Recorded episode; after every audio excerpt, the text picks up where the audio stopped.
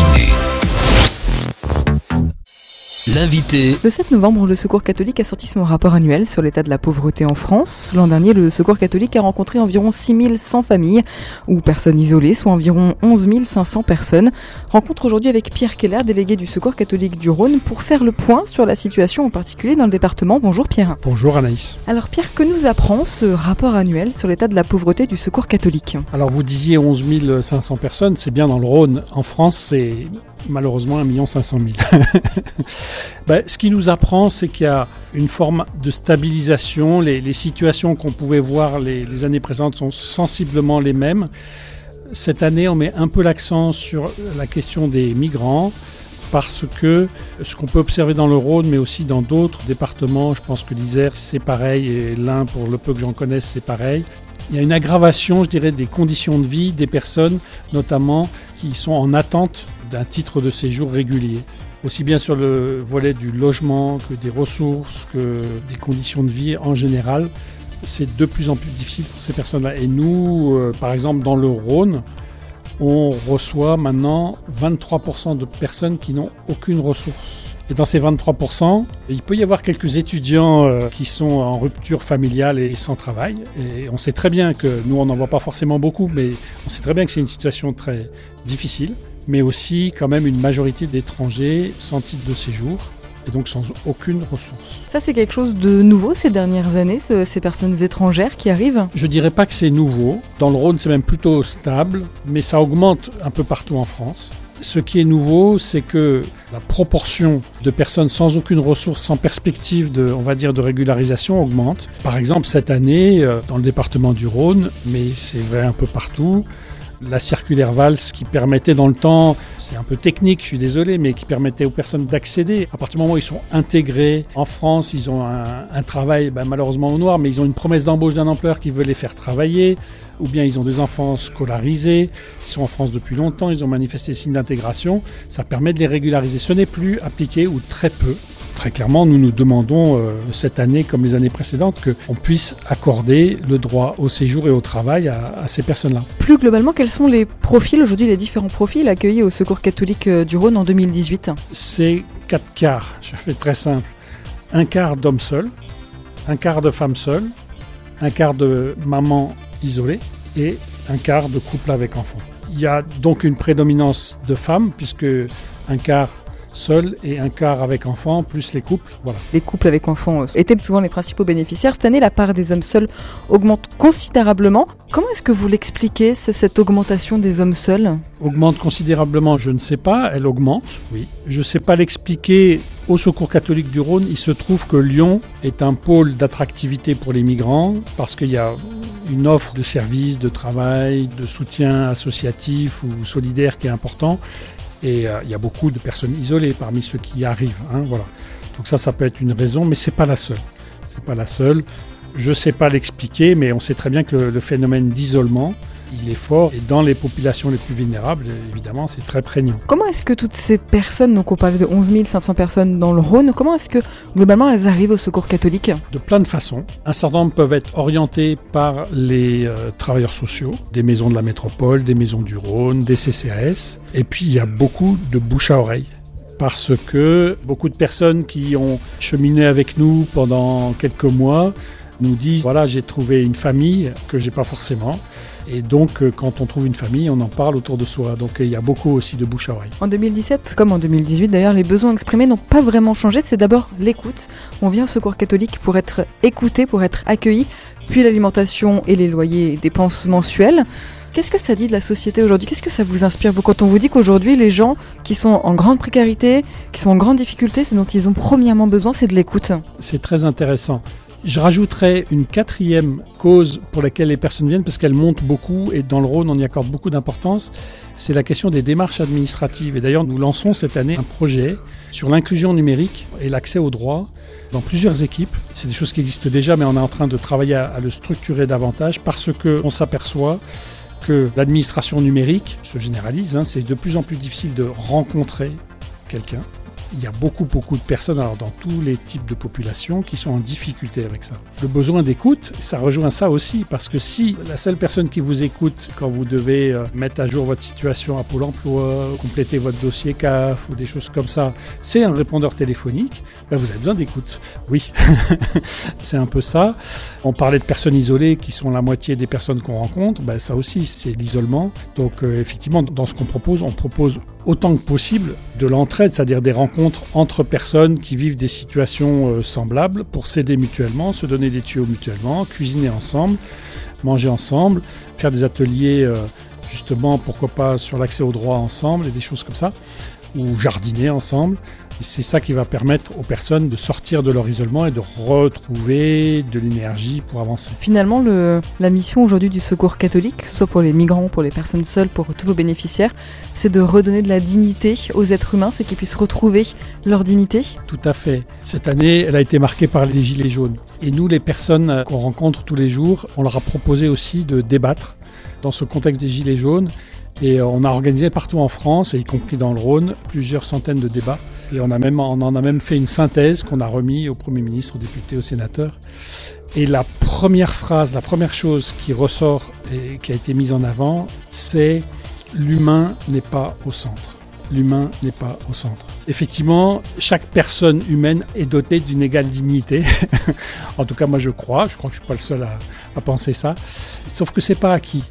Les personnes nous disent bien, la pauvreté, elle est multifactorielle. Il y a eu un travail de recherche tout à fait passionnant qui a été réalisé par ATD avec aussi le Secours catholique sur les dimensions de la pauvreté et qui montre très bien que, entre autres, une des dimensions de la pauvreté, c'est d'être, c'est peut-être pas les mots qui sont employés, mais d'être perçu comme un rebut social, d'être un peu maltraité, soit par les institutions, soit dans la vie sociale par d'autres personnes.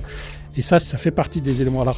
Les gilets jaunes, ils disent quelque chose, mais beaucoup de gilets jaunes, ont quand même une voiture ou un travail, même si c'est un travail un peu précaire ou une petite retraite. Nous, les personnes qu'on rencontre, c'est vraiment parmi les 5% les plus pauvres de la population, ils n'ont pas tout ça. Donc eux aussi, ils ont quelque chose à dire. Je me souviens, c'était l'an dernier, je crois que vous avez fait toute une campagne sur les préjugés. Quel écho vous aviez eu de, de ce genre de campagne de retour? Est-ce que vous avez vu les fruits de ce genre de campagne? C'est un travail permanent et de longue haleine. En tout cas, on était effectivement allé dans la rue pour échanger avec euh, le grand public sur cette question des préjugés. Et c'était très intéressant parce que c'était très bien reçu par les, les personnes qu'on rencontrait. Mais c'est un travail de tous les jours. Se faire entendre dire que on est paresseux et qu'on n'a pas envie de travailler, c'est terrible parce que quand vous n'avez pas le droit au travail, que vous avez une promesse d'embauche et que vous essayez désespérément simplement qu'on vous donne l'autorisation de travailler parce qu'en fait pour le reste tout va bien, c'est un peu difficile. On parlait tout à l'heure un peu des, des typologies de profils que a reçu le Secours catholique. On voit qu'une grosse majorité des bénéficiaires a moins de 50 ans. Comment est-ce qu'on fait pour arriver finalement au Secours catholique à moins de 50 ans? Quels sont les parcours de vie que vous pouvez rencontrer? Les parcours de vie sont diversifiés, mais effectivement dans les jeunes, on a parlé tout à l'heure des migrants, les migrants sont jeunes en général. Ensuite, il y a aussi le phénomène des ruptures de vie et notamment des séparations des couples. Donc beaucoup de mamans sans enfants qui se retrouvent brusquement dans une situation de précarité parce que là où on s'en sortait à deux, euh, tout seul, c'est plus compliqué. Et donc c'est pas forcément des gens euh, très âgés. Les personnes âgées, euh, même si souvent ils vivent chichement et si surtout ils voient leurs dépenses augmenter et donc ils finissent par être coincés, bon, ils bénéficient quand même soit d'une petite retraite ou de l'allocation pour les personnes âgées. Donc euh, ils ont un filet de sécurité, j'allais dire, que les actifs n'ont pas forcément. Le RSA à 540 euros, vous pouvez pas vivre à Lyon avec 540 euros et vous loger euh, décemment.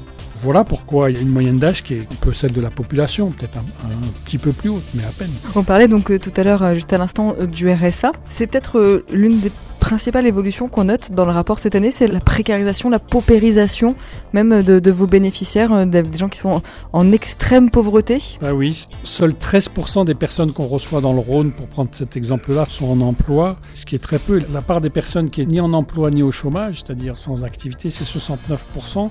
Donc 25% qui sont sans droit au travail. Donc déjà rien que ça, ça explique la, situation d'extrême précarité. Sur le logement aussi, on peut dire 27% des personnes qu'on rencontre sont en logement précaire, c'est-à-dire soit à la rue ou en squat ou alors hébergés par des amis, mais en tout cas pas dans un logement stable. Tout ça, c'est des composantes d'une très grande précarité qui est là.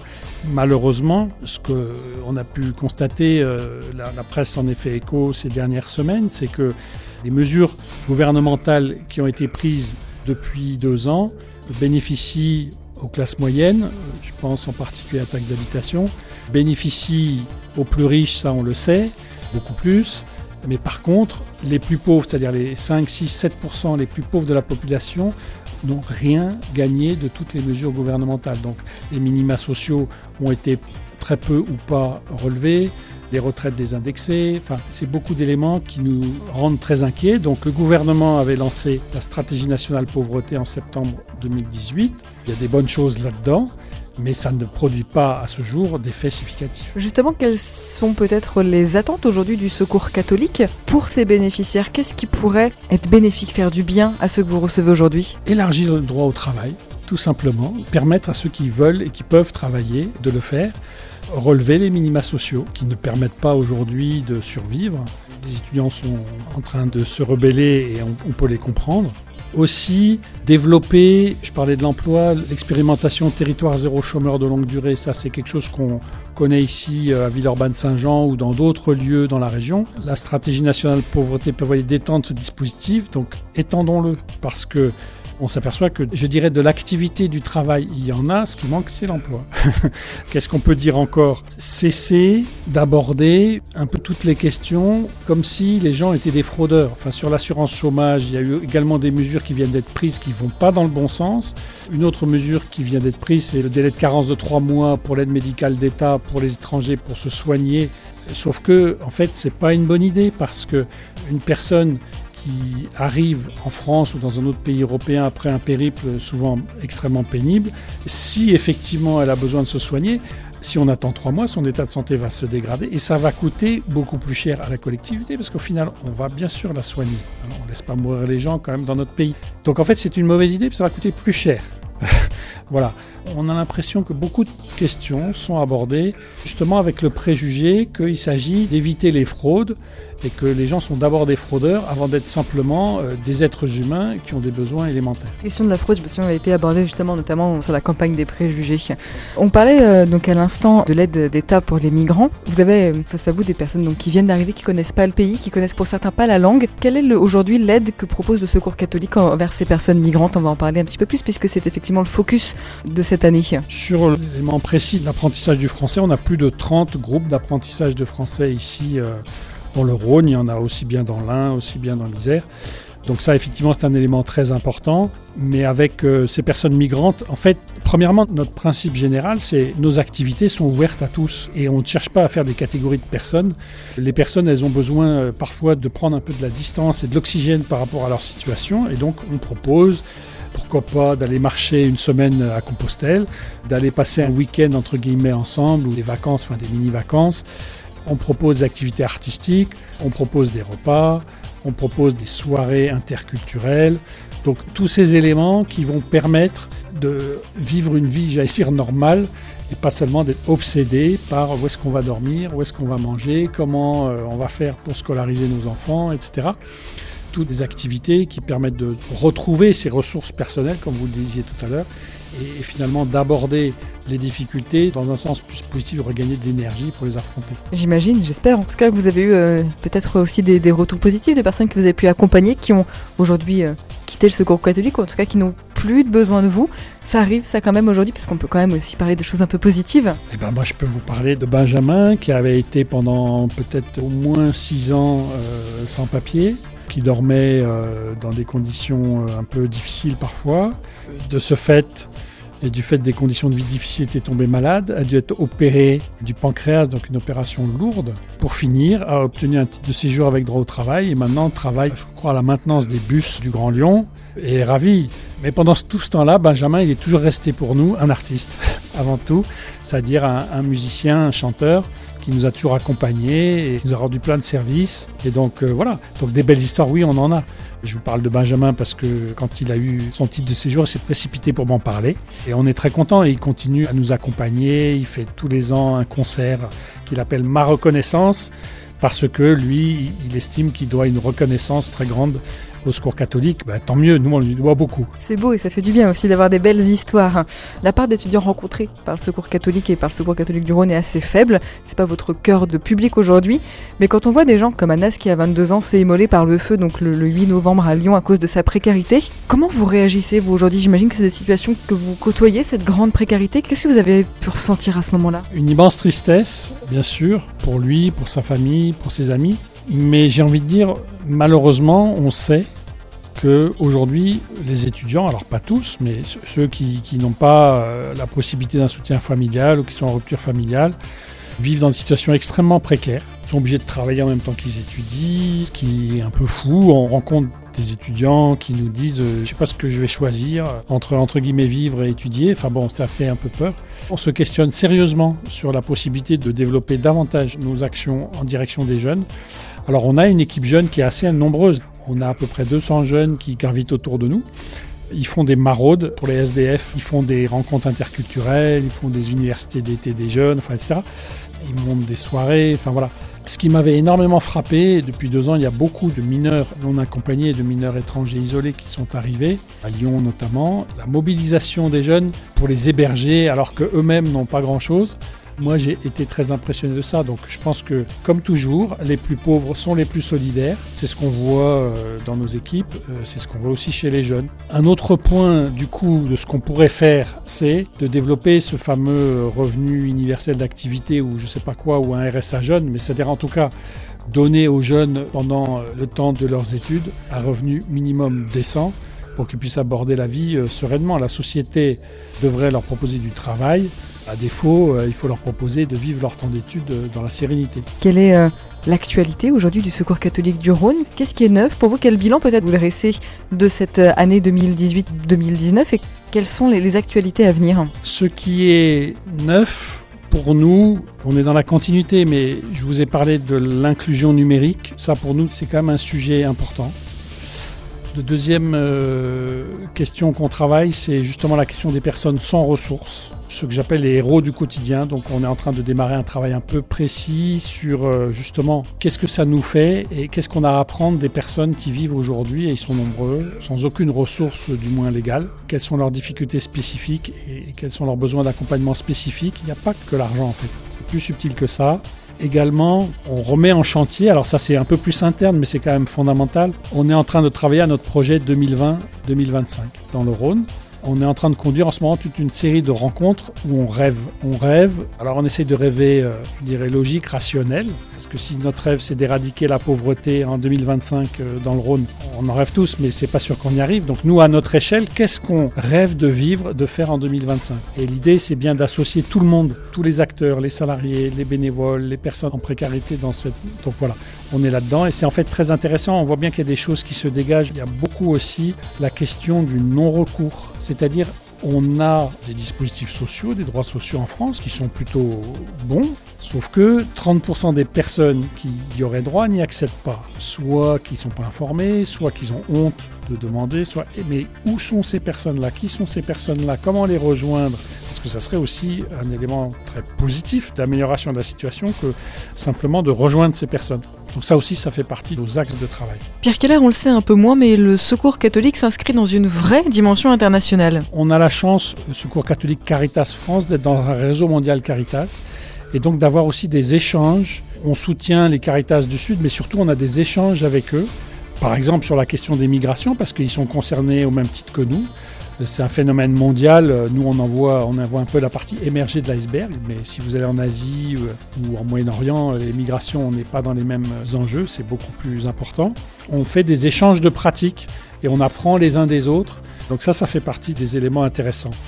Également, on est en train de se mobiliser sur, toujours dans cette idée internationale, il y a une grande marche sur les objectifs des Nations Unies du développement durable qui s'appelle Jai Jagat, qui est partie de New Delhi euh, début octobre et qui va arriver à Genève euh, début octobre 2020. Donc il marche pendant un an.